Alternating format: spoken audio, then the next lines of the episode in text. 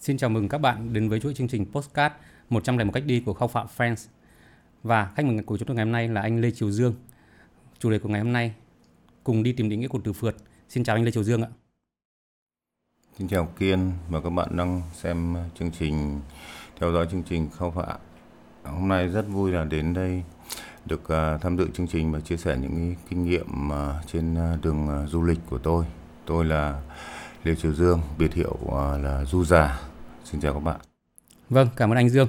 Và nếu như các bạn có quan tâm đến chương trình và có muốn tìm hiểu đến định nghĩa của từ phượt thì hãy cùng ở lại với chúng tôi. Anh Dương sẽ là người giải đáp với các bạn tại sao lại có từ phượt phổ biến như thế bây giờ tại Việt Nam. Xin cảm ơn.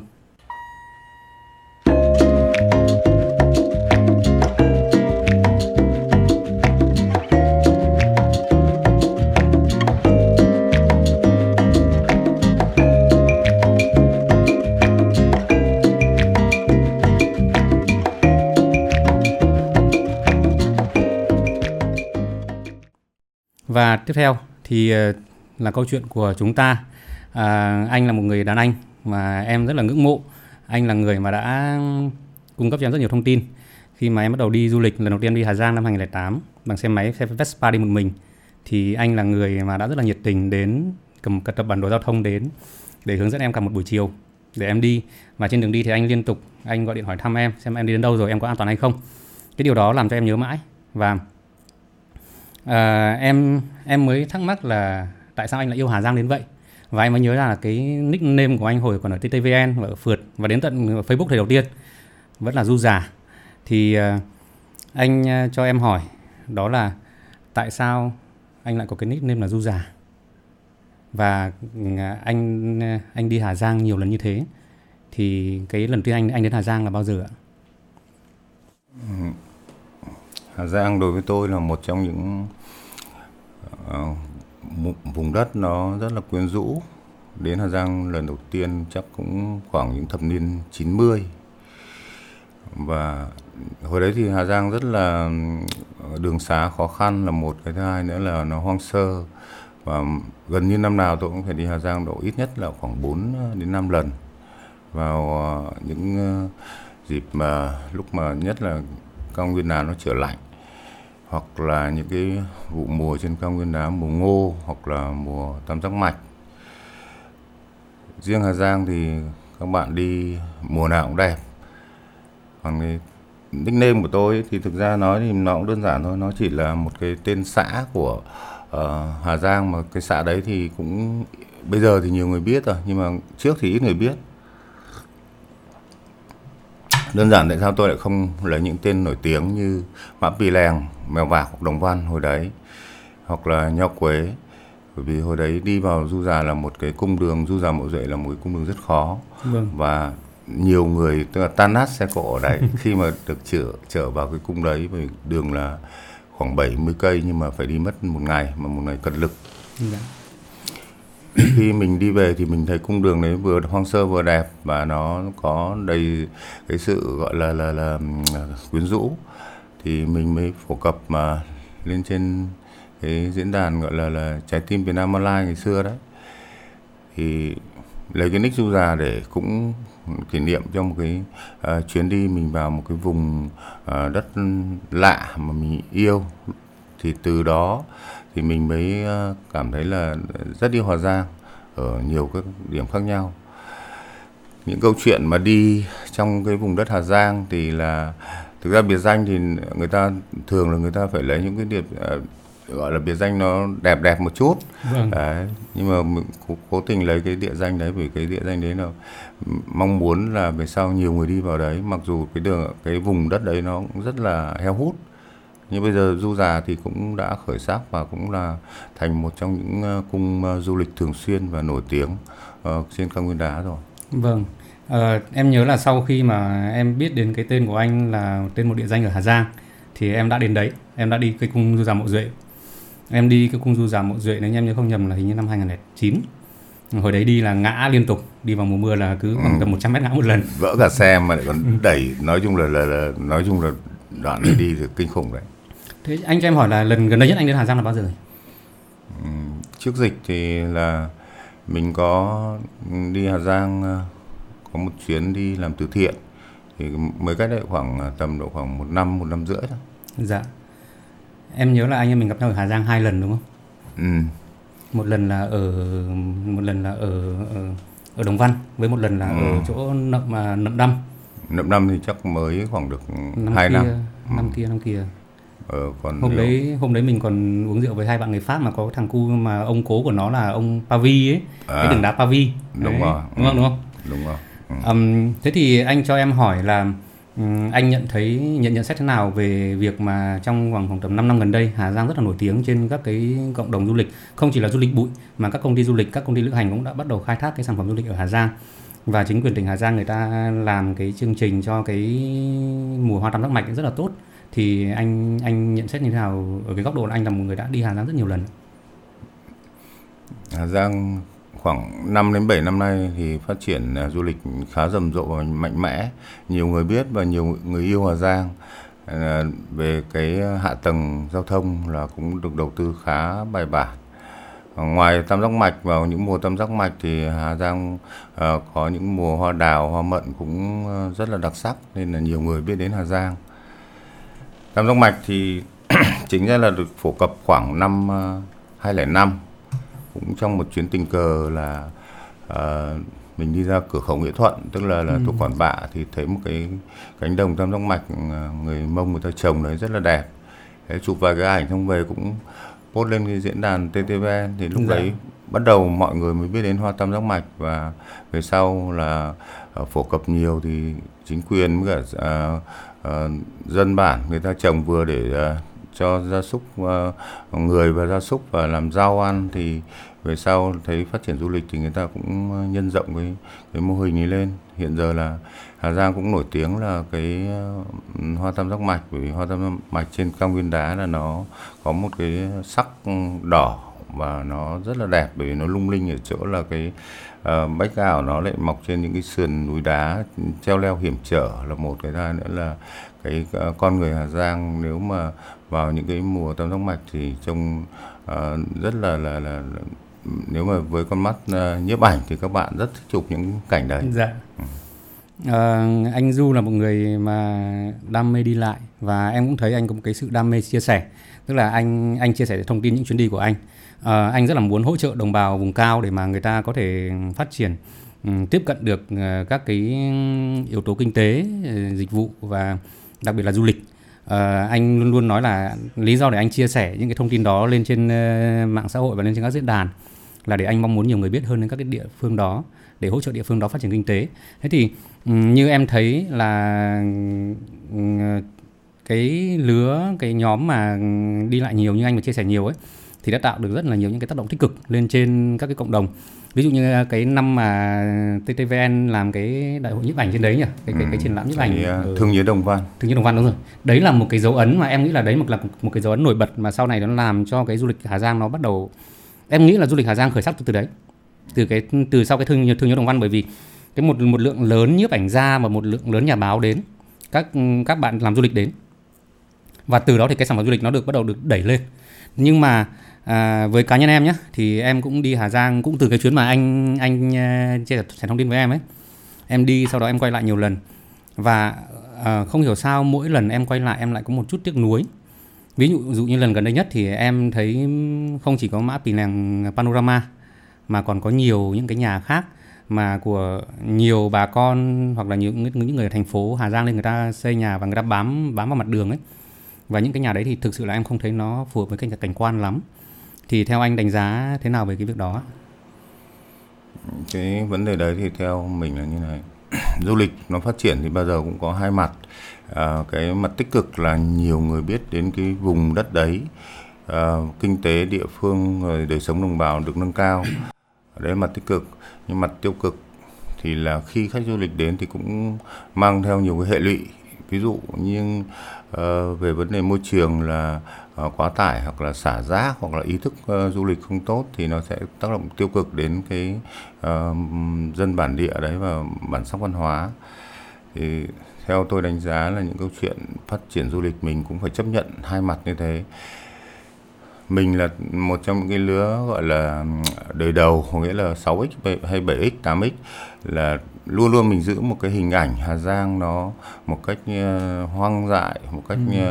uh, thơ một cách gọi là là uh, rất là là chân uh, chất mộc mạc nhưng khi hiện giờ quay lại thì cũng có những cái thất vọng vì cái thứ nhất là cái chính sách phát triển du lịch ở các địa phương nó không giống nhau có thể là à, do người ta thực hiện không đúng cái thứ nhất là xây dựng bừa bãi và cái hai cũng phải định hướng cho người dân. À, khi người ta muốn phát triển du lịch cũng phải có một cái chính sách bền vững dạ. và cái định hướng nó phải rõ ràng. Cứ ông nọ lên thì lại một chính sách khác xong rồi một ông khác lên lại một chính sách khác nữa. Nhưng cái căn bản là mình phải hướng được đến cái du lịch bền vững để cho những người đi du lịch người ta cũng ờ, cảm thấy tức là đóng góp được cho địa phương để phát triển vùng miền đấy và cái ờ, đời sống đồng bào ở các vùng cao cũng phải được nâng cao. Cái đấy cũng là một câu chuyện ờ, khá dài, bởi vì mình cũng không phải tầm ờ, làm tầm vĩ mô, mình cũng chỉ là dân đi chơi và có những cái gì mình đóng góp cho cộng đồng bằng những cái thiết thực. Chẳng hạn như đi về những cái điểm đẹp thì mình post lên hoặc là chia sẻ với các bạn trẻ.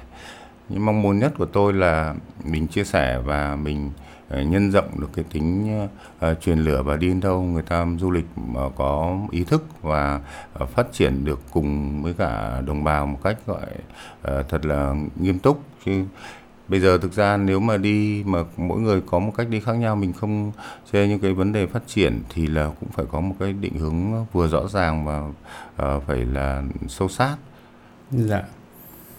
Vâng thì thực ra thì cái đấy thì anh em mình cũng đã nói chuyện với nhau nhiều lần rồi đúng không? Ừ. À, tức là mình cũng nhìn thấy những cái mặt tốt, mặt xấu của du lịch và thực ra thì uh, phát triển thì luôn luôn đi đôi, có mình phải chấp nhận chuyện đó.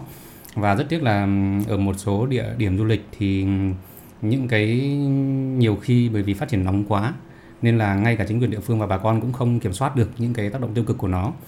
Và đấy cũng là, là lý do mà hôm nay Khao Phạm Friends mời anh uh, Du già đến đây để chia sẻ và để muốn giới thiệu với các bạn một cái cách du lịch mà trước kia đã từng có những người đi du lịch như thế đi du lịch mà tìm hiểu rất kỹ về điểm đến của mình rất là tôn trọng cộng đồng văn hóa bản địa rất là tôn trọng môi trường à, và à, em nhớ ấy, là cái hình ảnh của anh trong trong trí nhớ của em ngoài cái hình ảnh mà nằm trên cái xe min nhá ừ. thì đó là cái hình ảnh à, đi cái xe dream đội mũ cối và cầm cái điếu cày à, anh à, mang điếu cày ừ. trong tất cả những chuyến đi của anh sang cả Mông Cổ đi sang cả Lào cả rất là nhiều nơi. Nhưng mà em thấy là anh em cảm giác là anh đau đáu nhất và anh đam mê nhất là miền núi phía phía Bắc Việt Nam. Anh đi nhiều nhất anh sâu sát nhất. À, ở những chỗ nào mà khó khăn nhất thì anh đã từng vào. Những nơi mà thậm chí là người đi khá nhiều như em cũng chưa bao giờ nghe nói nghe tên trên bản đồ. Và thậm chí anh thuộc từng cung đường. Thế thì à, anh cho em hỏi là cái lý do gì mà anh lại lại đam mê Tây Bắc đến vậy? Ừ, cái này cũng nó mỗi người một cái quan niệm khác nhau. À, đi du lịch hoặc đi chơi vào, vào những cái vùng sâu xa thì theo mình là bởi vì là có những cái mà mỗi người có một cái đam mê khác nhau. Người thì đam mê chạy lên những cung đường người thì là thích à, chụp ảnh phong cảnh người thì thích đánh dấu cột mốc. Hoặc là có những người như anh thì lại thích tìm đến những cái chỗ sâu xa hiểm hóc nhất và những cái thượng nguồn các dòng sông Việt Nam. Văn hóa bản địa hoặc là văn hóa các vùng châu thổ thì à, phát triển à, và mà gọi là lịch sử của nó thì là đều à, dựa trên các dòng sông. Thì anh cũng thích ừ, là đi vào các những cái đầu nguồn, thượng nguồn các con sông của Việt Nam. Khi du lịch mà mình đi vào những chỗ đấy thì mình cũng nên không ờ, cần phải nhanh vội làm gì cả bởi vì là những cái câu chuyện mình nghe được trên dọc đường đi trong những uh, bữa ăn hay những cuộc rượu mà tiếp xúc với đồng bào thì nó khề khà và những cái uh, văn hóa bản địa mình uh, tìm hiểu uh, về phong tục về uh, có thể về ẩm thực về phong cảnh vân vân. Nhưng cũng nên uh, đi một cách chậm và mình uh, thụ hưởng cái câu chuyện đấy để mình nhận nha. Có thể là một vùng đất đấy mình có thể là không quay lại nữa vì nhiều lý do. Bởi vì nó xa xôi hoặc là mình không có đủ ờ, thời gian hoặc là vân vân. Nhưng mà nên đi một cách chậm rãi và từ tốn và đi để tìm hiểu những cái phong tục, bản địa cái lối sống địa phương và thỏa mãn cái đam mê đi của mình ờ, một cách ờ, chân thực không cần phải đuổi theo để đi quá nhanh hoặc là để chỉ cần check in qua đánh dấu những cung đường. Mỗi người một cách đi khác nhau mình cũng không phản đối các bạn uh, đi nhanh nhưng mà nếu như mà đi nhanh quá thì sẽ không kịp tìm hiểu những cái vùng đất ừ. mình đi qua. Em nhớ là anh đã từng uh, lên cái cái xã gì ở Háng Đồng ở Bắc ở, ở, ở ừ. Bắc Yên đúng không nhỉ? Làng Sáng. À làng Sáng mà ngồi uống rượu với ông A Phủ đúng không? Ừ. Anh có một cái bộ ảnh rất đẹp và những cái cái cái rất là em em cảm giác như đấy là những cái bộ ảnh nó rất là thần tiên. Hoặc là những cái chia sẻ của anh về cái chỗ hang tấu ở trên Mộc Châu và bây giờ hàng táo đã rất nổi rất nổi tiếng rồi. À, thì như em chẳng hạn thì em thấy là mình rất thích cái cái văn hóa của người mông. Em ấn tượng với người mông. Thì ờ, anh thì anh có ấn tượng với dân tộc nào ở miền núi phía bắc nhất? Tất cả các vùng miền trên đất việt thì mình yêu như nhau.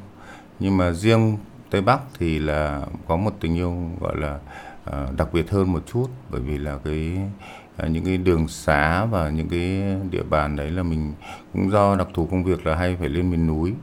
À, và cái thứ nhất cái thứ hai nữa là mình yêu ờ, những cái vùng tây bắc bởi vì là núi non hiểm trở và cuộc sống đồng bào mình lại rất tiếp xúc với những người mông và người thái ở trên tây bắc. Nên là nó cũng là một cái tình yêu tự nhiên thôi cũng không phải là thiên vị gì cả. Trong tất cả các tỉnh thành đã đi qua kể cả vùng núi đông bắc vùng núi tây bắc hoặc là Tây Nguyên hoặc là miền Trung thì là à, những cái tình yêu Tây Bắc bao giờ nó cũng được à, gọi là đặt vào vị trí đầu tiên. Và riêng Tây Bắc thì nói chung là đi một đời người không đủ. Đừng nói bảo là Việt Nam đi một đời mà đủ. Dạ. À, em nhớ là anh đi nhiều. À, anh cũng là một trong những người đầu tiên mà đi bộ dọc cái đường đá Pavi cái đường đá mà nối từ Lào Cai sang Lai Châu là do ngày xưa do cái ông nhà thám hiểm Pavi người Pháp ông làm mà. À mà chính là cái cái cậu cháu mà gọi ừ. ông cố mà anh em mình gặp và uống rượu với nó ở Hà Giang ấy. Xong thì hôm đấy mình còn trao đổi sách. Ừ. cái quyển sách của của cũng của mấy ông người Pháp viết. Thế thì uh, em anh em mình nói chuyện với nhau nhiều lần nhưng mà em vẫn muốn hỏi anh một điều là anh có một cái kỷ niệm nào đó và về Tây Bắc ấy mà anh đối với anh là nhiều nhất không? Bởi vì anh có rất nhiều kỷ niệm nhá. Anh đi uh, anh đi thuyền dọc sông Đà cũng suýt chết này. Ừ. Cái chuyến mà uh, uh, đi uh, đá đường đá Pavi cũng là cái cái cái những cái chuyến em theo dõi anh ừ. nó thực sự là điều đấy với cá nhân em thì nó tạo cho em những cái cảm hứng để mà uh, em hay thỉnh thoảng em hay tự gọi là đi theo bước chân du giả em cho anh đi trước sau đó thì khi nào anh đi xong rồi em sẽ hỏi anh thông tin để em đi theo. Thì em sẽ nhàn hơn em sẽ có thông tin anh lại dọn sẵn chỗ cho em ăn ở rồi. Thế thì em em hỏi là anh có một cái chuyến đi nào một cái kỷ niệm nào đó mà anh đặc biệt nhớ không? Ừ, kỷ niệm thì nhiều bởi vì là đã um, dân đi lại dân xây dịch thì thông thường là có những uh, chuyến khám phá những chuyến discovery cũng có nhiều người cũng đổi bằng mạng sống của mình bởi vì là uh, cũng do đen thôi hoặc là do số nó không may mắn những cái kỷ niệm mà gắn bó nhất hoặc sâu sắc nhất thông thường là có những cái chuyến mà gần như là sinh tử về uh, tính mạng sinh tồn về uh, và nói chung là có những cái chuyến mà mình cảm giác là khi mà vượt qua mình không tin là là, là mình còn sống ừ. cũng nhiều kỷ niệm mà trong những cái ngoài không phải cứ đông bắc hay tây bắc nhưng mà có những chuyến thuyền biển này chuyến uh, rừng rú chuyến sông suối chuyến chinh phục những đỉnh cao hoặc là, uh, là những cái chuyến mà mình hay gặp nó hiểm nguy bởi vì là đợt những cái dịp mà mình đi đấy thì thông thường là toàn những cái chỗ nó hoang vu và gần như là không có người mấy có một kỷ niệm cũng là một kỷ niệm sâu nhất trong đời đấy là lúc mà khám phá cái hẻm tu sản ở trên mã Pì Lèng ừ. khoảng năm 2005 hay là 2006 gì đó. Đại khái đấy. Thì từ đấy là anh vác một cái thuyền thuyền hơi con vịt thôi tức là là là, là lúc đấy là Hà Nội chưa có gọi là là có cái ác rồi nhưng bởi à. vì cái mình là di chuyển xe máy vâng. nên ra là mình uh, phải tính tới một cái trọng lượng nó nhẹ nhất để mình chở xe máy. Đấy và nhanh nhất có thể là để vác được xuống cái hẻm đấy để uh, vượt nhau quế qua cái hẻm uh, tu sản thì những người đi thì cũng hay có một cái chất điên rồ ở chỗ là thích chinh phục bằng được ở những cái chỗ chưa ai đến, hoặc là những cái chỗ mà mình cảm thấy là mình rất là thích thú. Thì đợt đấy là vác cái thuyền đấy lên chạy xe máy từ Hà Nội lên, buộc cái thuyền đến đường sau. Đợt đấy là đi con Dream, thì chạy lên mèo vạc. Thế xong rồi lại à, nhờ một bạn mông vác xuống vác từ mã pì lèng xuống uh, đến mặt sông nho quế mà để uh, bắt đầu thả cái thuyền đấy là mất có hai tháng thôi là mất uh, độ khoảng tầm 4 đến 5 tiếng đi Hồi xuống. chỗ thủy điện nên đường đi ừ. khó đi hơn. Lúc đấy chưa có thủy điện và lúc đấy đi là đi bộ đường thổ dân là đi men theo sườn núi đường lầm nương người ta. Thì lúc đấy là cái thuyền đấy xuống bơm hì hục cũng phải mất nửa tiếng thế bắt đầu thả thì là bạn người mông kia thì là bạn ấy không biết bơi thì bạn ấy bảo tao ở trên bờ tao chờ mày thôi thì lúc đấy chỉ mặc cái quần đùi thôi còn đâu là máy ảnh hoặc là ví thì là để đưa cho bạn mông cầm bảo nếu mà có vấn đề gì có nghĩa là tao chết ấy thì mày về ngay xã mày đưa uh, điện thoại với cả ví với cả máy ảnh này cho uh, chính quyền xã giải quyết yeah. lúc đấy anh thả thả được khoảng hơn hai cây. Lúc qua cái hẻm mã pì lèng đấy là một trong hẻm uh, vực tu sản là sâu nhất đông nam á. Vực tu sản đấy nó 800 mét này. Ờ, sâu gần một km lúc đấy nó sâu khoảng 900 mét. Bây giờ thì là còn khoảng 800 mét. Thì là nho quế thì nhìn từ trên xuống thì nó như giải lụa thôi nhưng lúc xuống thì là gành thác ừ. nó gào thét cũng rất là dữ dội. Ờ, mà nhiều đá.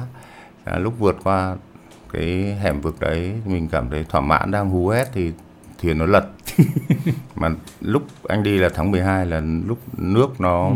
lạnh như ừ. lạnh cắt luôn lúc đấy nhiệt độ dưới nước chắc có khoảng tầm chắc chỉ năm bảy độ ừ. rơi xuống nước cái là người cứng ngắc rồi thì mình vớ được hòn đá để bám được đá nó ở giữa suối ở giữa sông ấy vớ được hòn đá nhưng bảo kiệt sức không thể bơi được vào rơi rơi một xuống chỉ khoảng vài phút là người đã cứng đơ trong lúc đấy cũng run rủi mình nghĩ là cũng do đại khái cô thương hoặc là may mắn thôi. Dùng hết sức bình sinh để bơi vào bờ mà bờ cách đấy chỉ khoảng tầm 50 mét thôi. Nhưng nước nó cuốn phăng lên mà lúc bơi được vào bờ thì là mình cách cái chỗ mà thuyền nó bị trôi mất tiêu luôn. Dạ. thì là cách cái chỗ đấy phải gần cây số nữa. Ừ. và lên trên bờ nó rét rét kinh khủng luôn thằng bông nó đi chạy dọc theo nó cứ hú như ở đấy chả có ai cả. Thế bắt đầu cởi hết quần áo ra xoa để làm nóng lại thế đốt đống lửa. Tối về mèo bạc hai thằng uống rượu thịt chó hết hai lít rượu. Bởi vì là mừng mừng quả thắt chết. Dạ. một trong những kỷ niệm sâu sắc là chinh phục uh, mã pì lèng mới ở vực tu sản lần đầu tiên. Uh, có người đi qua cái vực tu sản đấy và đi bằng uh, một con thuyền đại khái dạ. ừ. à, em cũng đồng ý với anh là các chuyến đi ấy, thì thường là những chuyến đi nào mà nhiều gian khổ thì mình sẽ nhớ nhớ lâu à, tất nhiên là em thì không thường là không dám sẽ sẽ không dám có những cái cái trải nghiệm như của anh bởi vì em hơi nhát à, nhưng mà um, cái mà mình có thể nhìn thấy là đúng là ở tây bắc ấy là một cái vùng đất mà mình khám phá cả đời không hết và mỗi mùa nó có một cái đẹp riêng và à, mình nói về miền phía bắc đi chứ không phải là tây bắc riêng ừ. mà là cả đông bắc cả tây bắc trong vòng khoảng tầm mấy năm gần đây thì em thấy là ở phía đằng đông bắc đằng hà giang đằng bình liêu thì có vẻ nổi hơn. Chứ cái cách đây khoảng tầm độ hơn 10 năm thì anh em mình hay đi phía đằng tây bắc hơn anh nhỉ? Hay đi đằng điện biên lai châu sơn la. Thì theo anh thì cái sự khác biệt à anh cũng là một trong những người đầu tiên mà đi hết cái tuyến đường 279 là nối từ ờ, Móng Cái sang đến cửa khẩu Tây Trang. Thì tuyến đường 279 là cái tuyến đường mà nối từ Đông Bắc sang Tây Bắc cắt ngang ờ, Việt Nam và cái tuyến quốc lộ là cắt ngang cái chỗ mà rộng nhất của chiều ngang Việt Nam. Thì anh cũng là một trong những người đầu tiên trong cái phong trào du lịch bụi và phong trào phượt bây giờ ấy, là đi hết cái tuyến đường 279 thì anh thấy cái sự khác biệt giữa Đông Bắc và Tây Bắc như nào ạ? về mặt ờ, địa hình và kể cả con người đi. Nếu mà so sánh về cái sự khác biệt giữa hai địa hình đông bắc và tây bắc thì núi đồi tây bắc bao giờ nó cũng có một cái sự hùng vĩ với nhiều các uh, um, núi cao hơn bên đông bắc. Uh, những cánh cung ở đông bắc thì nó trải dài từ uh, cao bằng sang uh, cao bắc lạng uh, đến uh, quảng ninh. Tây Bắc thì nó hùng vĩ và nó hiểm trở nó bao giờ nó cũng gợi cho người ta một cái cảm giác nó phiêu lưu mà khám phá một cách gọi là là là discovery đấy dạ. thì nó có một cái nó phiêu hơn và cái sự nguy hiểm nó hơn đối với những người ưa mạo hiểm thì thông thường là tây bắc nó có nhiều điểm khám phá ví dụ như uh, hang động hoặc là rừng núi vẫn còn một vài chỗ nó còn hoang sơ hoặc là những cái uh, đỉnh cao uh, đại khái là trong top 10 đến 15 đỉnh cao Việt Nam thì nó tập trung ở Tây Bắc. Tây Bắc. Nhưng không vì thế mà Đông Bắc thì nó kém ở, ở chỗ độ độ cao. Nhưng cái sự quyến rũ của Đông Bắc ừ, thì nó lại có một nét riêng. Ví dụ Bình Liêu hoặc là Lạng Sơn uh, vân vân những cái đồi núi mà về phía mạn Đông Bắc. Uh, ví dụ như những cái cạnh cánh cung Ngân Sơn, cánh cung Đông Triều dạ. thì ừ. đều là những cái cánh cung rất đẹp bởi nó có những cái uh, đồng cỏ như ừ. gọi là cao nguyên ở trên dạ. đấy vâng. thì cũng rất đẹp. Nhưng mỗi người có một cái thích khác nhau. Riêng mình thì là mình lại thích những cái chỗ mà nó phải uh, hiểm trở và nó nó nó, nó treo leo một chút, tức là, là là là độ level nó nó khó khăn nó phải lên uh, gần như mắc thì dạ. mình thích những cái chỗ đấy hơn đúng là em thì em cái cảm giác của em thì em vẫn vẫn thích cái cảm giác mà mình đi ở tây bắc hơn. Tức là khi mà mình đi xe máy ở tây bắc ấy, nó nó thay đổi cảnh sắc nó thay đổi nó nó ngoạn mục hơn đấy là cảm giác của em. Nói về tây bắc thì không thể không nói về sapa. Um, em nhớ là cái lần đầu tiên em đi sapa là năm 99 uh, ờ, có một buổi tối em ngồi uống rượu ở ở dưới cái chỗ chợ sapa ấy thì hôm ấy khoảng 2 giờ tối rồi thì có mấy bạn người mông các bạn ấy yêu một cô gái không thì các bạn các bạn cãi nhau hình như hơi có một chút ghen tuông nhưng mà không thể sao em thấy rất là văn minh. Tức là hai bạn nói là tao yêu nó thì mày cũng yêu nó à? Và sau này những cái câu chuyện đó khi mà em quay lại Sapa nhiều lần hơn nữa ừ, em cũng rất thích Sapa. Em đi Sapa nhiều lần có những năm em đi Sapa đến hai ba lần. Nhưng mà sau này khi mà quay quay lại thì những cái câu chuyện đó nó cứ bị mai một dần đi. Um, thì em lại nhớ là hình như cái lần đầu tiên anh đi Sapa là năm anh 17 tuổi. Tức là rất rất lâu rồi và anh có thể kể qua một chút về chuyến đi đó của anh đi Sapa không để cho các bạn khán giả các bạn thính giả bây giờ hình dung được đã từng có một Sapa như thế nào ừ. Sapa lần đầu tiên mình đi là cũng uh, khoảng 18 19 tuổi, tức là khoảng năm 87 88 gì đó. Lúc đấy ờ, đi tàu thì tàu nó mới đến uh, chỗ Phố Lu thôi, uh, chưa lên đến Lào Cai thì từ phố Lu lên Lào Cai thì phải tăng bo à, bằng những cái chuyến ờ, xe đò gọi là là rách nát xe ba đình với cả xe ừ. Ifa cũ thế xong rồi từ Lào Cai lại phải có một chuyến để đi uh, lên Sapa nữa mà lúc đấy Sapa tức là sau chiến tranh uh, phía Bắc uh, yeah. chống tàu ấy thì là uh, thực ra cái đường từ Lào Cai lên Sapa gần như là bỏ hoang một ngày chỉ có một một đến hai chuyến xe và uh, cỏ lau cỏ lách cây rừng nó đổ ra giữa đường ừ. lúc ấy đường là chỉ có uh, một uh, làn xe thôi dạ. tức là muốn mà tránh ô tô tránh nhau là phải uh, một xe dừng lại một xe dừng lại nép ừ. hoặc là lùi ừ. hoặc là tiến làm sao để, để tránh lúc vừa nhau lúc đấy Sapa là một trong những miền gọi là ký ức phải nói là đẹp đẽ nhất đấy cái phong cảnh với cả cái con người Sapa lúc đấy thì nó hoang sơ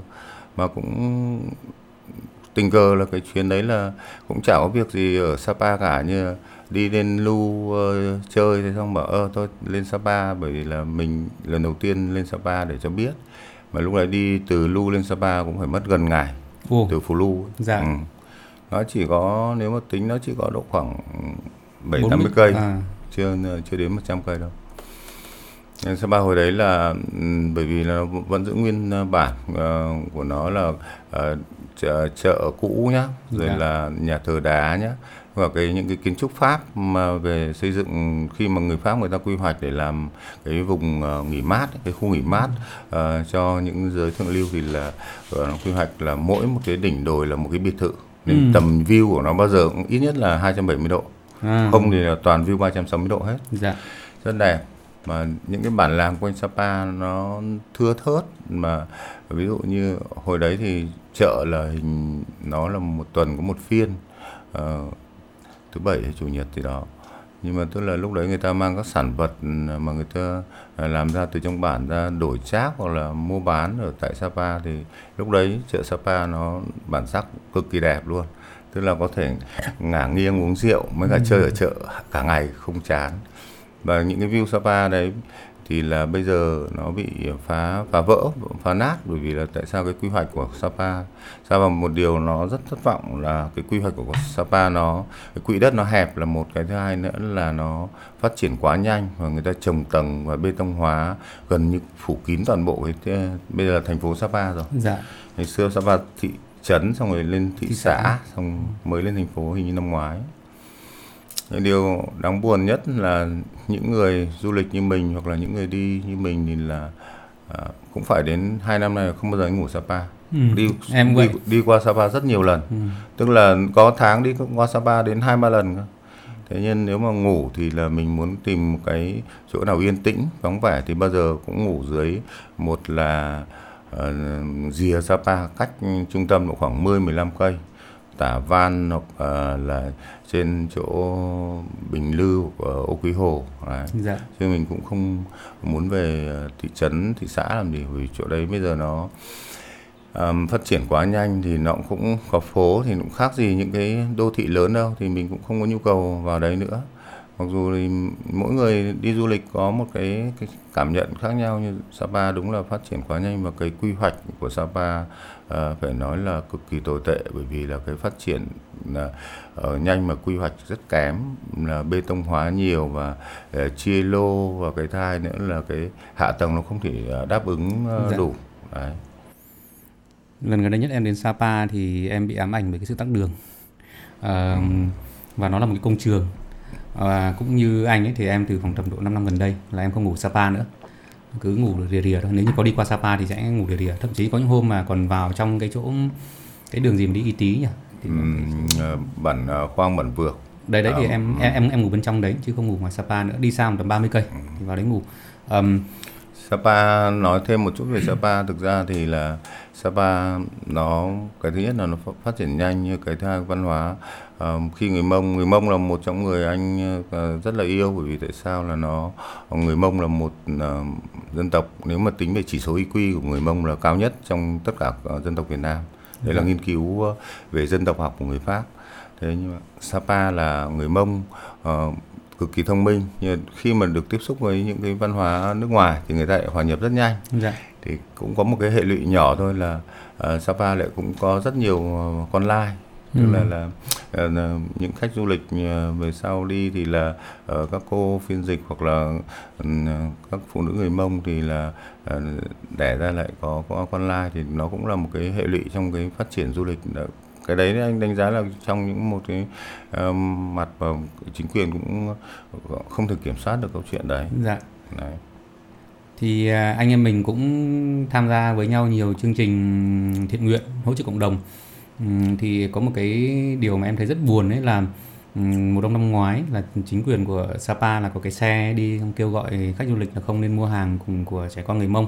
Nhưng mà em thấy cái đấy cũng là một cái một cái điều rất là đáng buồn bởi vì những người bản địa ngày xưa người ta là chủ cái khu vực đấy ừ. người ta là những người sinh sống khu vực đấy xong người ta bị cứ bị đẩy đi dần và người ta mất sinh kế khi mà du lịch đại trà nó đến và thực ra đấy là những người cũng bị thiệt hại uh, là những người chịu cái tác động tiêu cực của cái quá trình phát triển của du lịch đại trà Ờ, thì anh đánh giá thế nào về về cái việc mà thay đổi trong cái đời sống của bà con người Mông ở Sapa trong vòng mấy chục năm qua? Thay đổi lối sống là một thì là nó là thay đổi quá nhanh khi Sapa phát triển không những Sapa mà các vùng uh, du lịch ờ, phát triển mạnh nói chung ấy, thì là cái văn hóa bản địa sẽ bị ảnh hưởng rất nặng nề đơn giản ngoài cái việc phát triển du lịch mình nói rộng ra một chút chẳng hạn như về những cái phát triển thủy điện lòng hồ uh, ừ. thủy điện Lai Châu thủy điện Sơn La thì nó thay đổi bản sắc cả một vùng văn dạ. hóa người Thái Tây Bắc Đúng rồi. Đấy, quay lại với Sapa thì là cái lối sống của đồng bào thì cái tập quán của người Mông thì khác người Kinh như bây giờ Sapa thì bị kinh hóa ờ, rất nhiều và chính những người chủ ờ, đất Sapa là chủ người Mông thì bây giờ là không những bị đẩy đi xa mà người ta ờ, ở ngay trên chính mảnh đất của họ nhưng mà như là đi mượn đi nhờ ừ. bởi vì những cái tình trạng như Kiên vừa nói là đẩy đuổi có nghĩa là uh, uh, đi uh, tuyên truyền là không được mua hàng của trẻ con mông ấy, thì uh, thực ra nói cái đấy là cái uh, cơ chế cái chính sách khi mà mình người ta cũng muốn bán hàng để người ta có đồng tiền sinh sống hàng ngày thế nhưng mà cấm thì cũng không cấm được bởi vì cấm rõ ràng là không ờ, cấm được bởi vì nó sẽ triệt tiêu một cái nguồn ờ, lợi ờ, của về sinh sinh kế của người Dạ. ta nhưng cái câu chuyện là mình phải hướng đến là vừa bảo tồn bản sắc đồng thời là cũng thỏa mãn cái khách du lịch khi người ta đến đấy người ta cũng phải tìm thấy bản à, bản sắc chính ở một cái vùng đất đấy. Chứ nếu mà đi đâu cũng như thành phố thì thực ra mà nói thì ờ, người ta chỉ lên đấy nghỉ mát thôi thì là có một cái bộ phận ờ, như thế. Nên những người mà người ta muốn đi ờ, vừa đi du lịch lại vừa tìm hiểu bản sắc của Sapa thì dần dần mai một và chỉ còn có khi còn toàn thấy người kinh mặc váy mông để đóng giả. Dạ, đấy cũng là điều em thấy rất là đáng tiếc. um, và cái mà như là cái trải nghiệm của anh ấy thì em thấy là cái vai trò của chính quyền địa phương và không chỉ là chính quyền địa phương mà kể cả khách du lịch nữa cũng rất là quan trọng. Tức là bản thân khách du lịch khi mà người ta đi đến một địa phương nào đó mà người ta có một cái tâm thế sẵn sàng đóng góp tích cực cho cái địa phương đó như là cái cách nói của anh lúc nãy là mình mong muốn đóng góp một cách tích cực Ờ, như là anh nói về du lịch bền vững ấy thì em thấy là các khách du lịch những người trẻ ừm, những cái lứa sau như em là lứa sau của anh này và những lứa sau nữa nếu như mọi người mà cùng nhau chia sẻ được cái thông điệp đó thì ờ, đâu đó chúng ta sẽ có những cái ứng xử để phù hợp hơn với cái môi trường du lịch ở cái cộng đồng đó anh thấy đúng không? ừ, anh thấy cái ý đấy cũng ờ, khá đúng. Ngoài câu chuyện mình ờ, đi du lịch mình đóng góp về kinh tế cho địa phương, nguồn thu cho địa phương, nhưng thực ra nhiều bạn trẻ bây giờ thì lại là ờ, cũng có một xu thế cũng không phải mới lắm mà xu thế đấy cả từ lúc mà gần như là lúc phượt từ phượt ra đời ấy, là du lịch không đồng. Ờ, không biết Kiên có để ý cái chuyện này không? Là các bạn khi mà đi được đến đâu mà các bạn không phải tiêu tiền, các bạn ăn nhờ ở đậu, các bạn à, xin à, đại khái là là là nhờ vả à, thì, thì các bạn mệnh danh là các bạn du lịch không đồng Dạ. thì các bạn về các bạn khoe rất là hồ hởi là "Bạn, chuyến này tao đi là đại khái chỉ mất mấy trăm nghìn tiền xăng thôi. Đúng rồi. thì những câu chuyện đấy anh đánh giá là cũng không ổn lắm bởi vì tại sao là không phải là có tiền mình mới đi du lịch thậm chí những cái chuyến đi của anh cũng tiêu rất ít tiền. Nhưng mình mình phải nên nhớ là người ta làm ờ, hàng uh, 3 đến 5 tháng mới ra một vụ mùa hạt thóc hạt ngô hoặc là nuôi một con lợn gà cũng phải ít nhất là năm Đấy. Dạ. thế mà các bạn đi các bạn lại cứ đến vào xin ăn hoặc là các bạn ờ, cũng ờ, kiểu như free thì anh thấy không ổn bởi vì mình phải có đóng góp Ờ, ngoài cái chuyện kinh tế cho địa phương không cần phải đóng góp một cách nhiều mà tức là mình bữa ăn hoặc là những cái mà sinh hoạt của mình thì mình phải trả bằng tiền mình không thể free được bởi vì là Dạ. những câu chuyện đấy free là mình cảm thấy có lỗi những cái vùng đất mình đi qua Dạ. cái thứ hai nữa là cái câu chuyện là kể cả đi tiêu rất ít tiền nhưng không phải vấn đề đấy là vấn đề uh, kinh tế chính mà mình phải tìm hiểu được những cái văn hóa ở tại địa phương đấy cái cách sống hoặc là uh, những cái mà mà chỗ mình mong muốn khám phá đấy cũng phải muốn nó phát triển lên chứ mãi nó cứ hoang sơ đấy thì một là dân bản địa nếu mà ít quỹ đất quá hoặc là người ta không có lối không có lối thoát thì người ta cũng phải bỏ sới bỏ xứ người ta đi kiếm như, sinh kế cái đời sống của người ta đấy Dạ.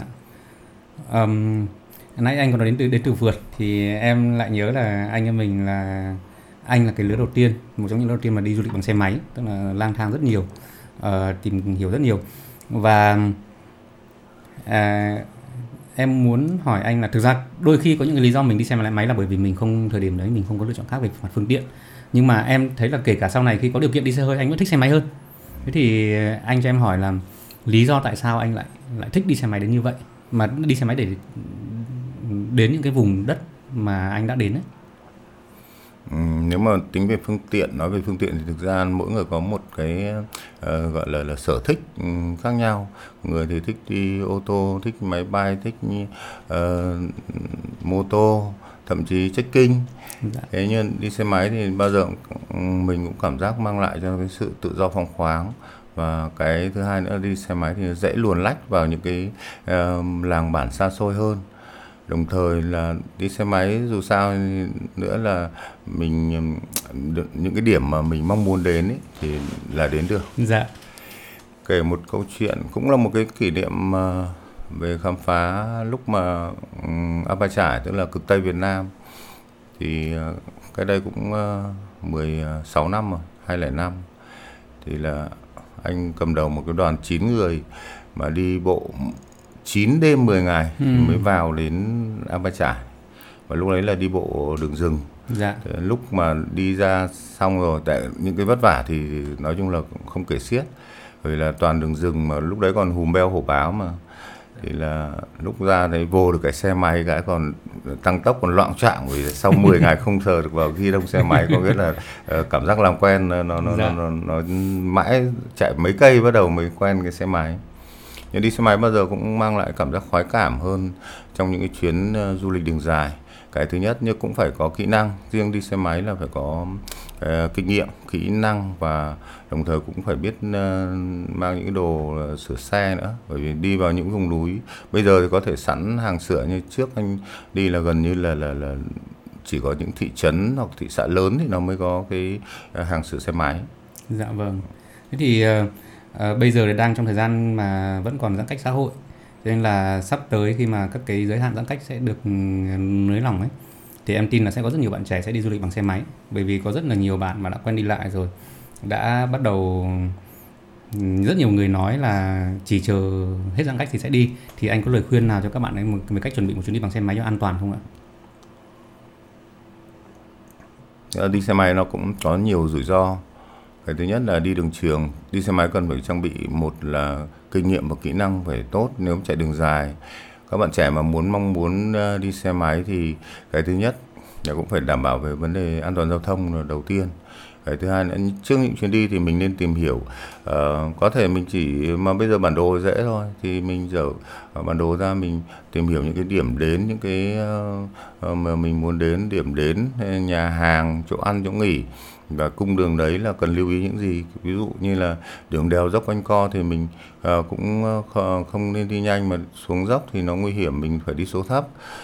Quan trọng nhất là phải có kỹ năng lái xe máy. Có những trường hợp mà phải đi đêm thì là phải trang bị ờ, đèn vàng đèn sương mù. Ừ. lúc đấy là riêng ngô quý hồ hoặc là đi mộc châu thôi thì là qua chỗ thung khe thung nhuối nếu mà không ừ. có đèn sương mù là không thể đi được luôn. Đúng rồi. Đấy mà nói chung là không nên chạy đêm. Dạ. nếu bắt buộc phải chạy đêm thì ờ, phải có đèn sương mù còn cái kỹ năng đi xe máy thì mỗi người cũng có một cái kỹ năng khác nhau nhưng phải đảm bảo an toàn là đầu tiên bởi lắm khi đi theo đoàn là phải có một trưởng đoàn cứng uh, leader là phải cứng và cái hai là chốt đoàn và các bạn bây giờ nếu mà những nhóm đi thì thông thường liên hệ với nhau qua qua các group hoặc là qua Facebook hoặc là qua Zalo thì là nó chỉ gắn kết được một chuyến thôi. Đấy. Dạ. Thế nên là cái chuyện đấy là cũng cái cái cái, cái tình đồng đội gắn bó thì ừ. nó nó nó nó nó không cao. Thế nên là mình và phải tự tự lo thân mình trước gồm có đồ đoàn là phải đầy đủ và kỹ năng mình cũng phải chắc chắn để an toàn cho tính mạng mỗi cuộc đi nó xảy ra tai nạn chỉ nhẹ thì ngã xước chân gãy tay ờ, nặng có thể mất mạng đấy dạ. thế nên là cái chuyện đấy là nguy hiểm nó thường xuyên rình rập trên những cái cung đường xa đường đồi núi vâng thì chúng tôi mong là các bạn trong những chuyến đi tới thì sẽ hãy chuẩn bị cho mình rất là nhiều những cái kỹ năng và sức khỏe cũng như về cái phương tiện để đảm bảo an toàn. À, và nhân tiện nói về xe máy thì bây giờ nói về cái câu về cái chủ đề của hôm nay đó là cùng đi tìm định nghĩa của từ phượt. Thì bây giờ rất là nhiều bạn trẻ cái định nghĩa phượt chỉ là đơn giản là cuối tuần khoác một cái ba lô lên xong phóng xe máy ừ, tít mù bạn mạng. Đấy thì không biết là anh Dương thì anh Dương đi phượt như thế nào và à, thực ra thì cũng giới thiệu với các bạn là anh Dương là nằm trong cái thế đầu tiên mà um, gọi là phát minh ra từ phượt. Bởi vì trước thế hệ của anh Dương thì không từ phượt chưa xuất hiện. Và sau này những người như anh Dương như là anh à, Tabalo như là anh tù trưởng à, những người gọi là thế hệ đầu tiên của du lịch bụi Việt Nam và bắt đầu dùng từ phượt với nhau trong một nhóm nhỏ. Và sau đó thì eh, bắt đầu nó bắt đầu lan dần lan dần từ TTV từ trái tim Việt Nam. Sau này mình có diễn đàn phượt.vn thì cái từ phượt nó càng phổ biến. Và bây giờ thì từ phượt được phổ biến là đã được chấp nhận và thậm chí là đã được đưa vào từ điển rồi. Thì anh Dương có thể chia sẻ một vài cái kỷ niệm hoặc là cái lý do tại sao lại có cái từ phượt đấy không ạ? Ừ, thực ra một cái từ mới mà trong từ điển thì là nó cũng phải có một cái xuất phát điểm một nguyên nhân.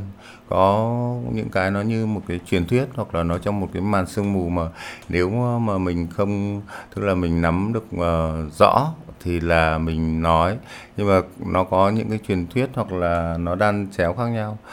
Từ phượt thì nó ra đời theo tôi nhớ khoảng à, 2000 đến 2002 trước thì có cái diễn đàn trái tim Việt Nam online là một trong diễn đàn người Việt lớn nhất.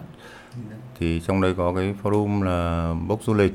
Thì cũng nhiều người có cái sở thích xê dịch là tụ uh, họp nhau trong cái nhóm đấy để tổ chức các chuyến đi thì nếu mà nhớ không nhầm thì là đầu tiên nó là từ lượt phượt. Dạ. đấy. Tất nhiên tranh cãi về những cái từ mà mà mà nó nó trở thành mới quá và cái thứ hai nữa là nó cũng không phải là gốc tích là phải là sách giáo khoa. Nhưng mà ừ. nó cũng là một cái từ vui và để để để định nghĩa cho một cái hành động xê dịch thôi. Dạ. Thì là lượt phượt là từ đầu tiên thế xong mới rút ngắn gọn là thành từ phượt. Hồi đấy thì tất nhiên là tôi thì không phải là là là, là phát minh ra từ đấy nhưng là mình cũng ờ, nằm trong một trong những cái nhóm đầu tiên mà tổ chức những cái chuyến uh, xê dịch trên cái forum đấy và những cái cung đường thì mình cũng hay chia sẻ mình hay phổ cập. Thì về sau khoảng hai lẻ hai lẻ bảy thì diễn đàn phượt mới ra đời. Dạ. Đấy. Còn đâu là từ 203 đến 207 thì là vẫn uh, chơi chung trong cái nhóm uh, bốc du lịch của TTVN thì thực ra từ phượt nó cũng rất là đơn giản là chỉ uh, chỉ một cái giới xê dịch uh, du lịch bụi xê dịch uh, gọi là không lắm khi cũng không định hướng rồi hứng lên thì đi. Dạ. và đi cũng ăn bờ ngủ bụi rồi là đi bất kể bằng phương tiện gì không cần cũng phải trang bị là xịn sò lắm. Thậm chí nói chung là cũng chả cần máy ảnh bởi vì hồi đấy máy ảnh nó cũng một là đắt tiền mà không phải ai cũng có thể trang bị được máy ảnh dạ. đấy từ phượt nó có một cái hai cái là uh, mình để đi đâu mà kiểu như có ám hiệu với nhau mà theo kiểu như là cùng cái thú xê dịch với nhau mà gặp thì là uh, tứ tứ hải gia huynh đệ nên là ừ. người ta rất rất dễ là cảm thông với cả dạ. chia sẻ với nhau thì về sau mới phát triển thì là tách ra một cái forum à, một cái diễn đàn khác một trang khác là phượt.vn thì cũng quy tụ uh, không những các vùng miền Việt Nam mà lại còn trên cả thế giới nữa đúng rồi. Đấy thế nên là cũng cái phong trào phượt nó phát triển khá mạnh đầu tiên thì là cũng chỉ có chắc độ khoảng một hai chục người nói đến đấy phải nhắc đến bạn Cao Sơn tức là ừ. lúc đấy là bạn nickname là Cao Sơn nhưng bạn ừ. đấy là Vũ Anh tức là chủ hãng thời, thời gian Ivy, Ivy Moza à, đấy ở vâng. Đấy, bạn ấy cũng là nhà văn bạn viết rất hay và bạn tiểu táo thì bạn uh, cũng uh, gọi là là cha đẻ và sáng tác ra cái từ đấy à đấy, dạ. ừ. đấy thì à, về sau thì mấy anh em hỏi bảo là ơi vừa đi phượt ở đâu về hay là để mai đi phượt ở chỗ ừ. nọ chỗ kia thì đấy thì dạ. để nó ngắn gọn đi đấy đại khai thế. Vâng. Nhưng khi truyền thuyết thì nó hay gắn đến với cả những cái gọi là những câu chuyện gọi là mông lung hoặc là những cái giả định khác nhau. Hiểu dạ, không? Vâng. đấy.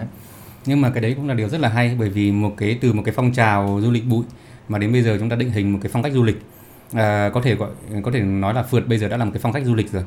Và hôm nay chúng tôi giới thiệu đến các bạn một cái phong cách du lịch đó là du lịch phượt bụi.